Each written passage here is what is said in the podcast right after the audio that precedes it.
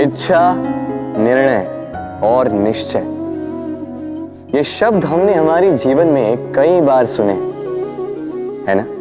जीवन में बहुत बार बहुत कुछ पाने की इच्छा होती किंतु क्या केवल इच्छा करने से कुछ बदलता है? कुछ प्राप्त होता है? बंजर धरती पर रहने वाले व्यक्ति की इच्छा होती कि उसे मीठा जल मिल जाए, किंतु उसे नहीं मिलता।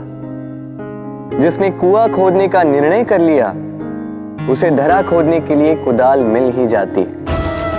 और जो निश्चय कर चुका है, उसे देर सवेर वो मीठा जल प्राप्त हो ही जाता।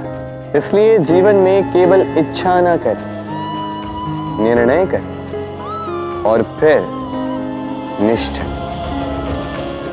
सब मिलेगा। तो प्रेम से बोल।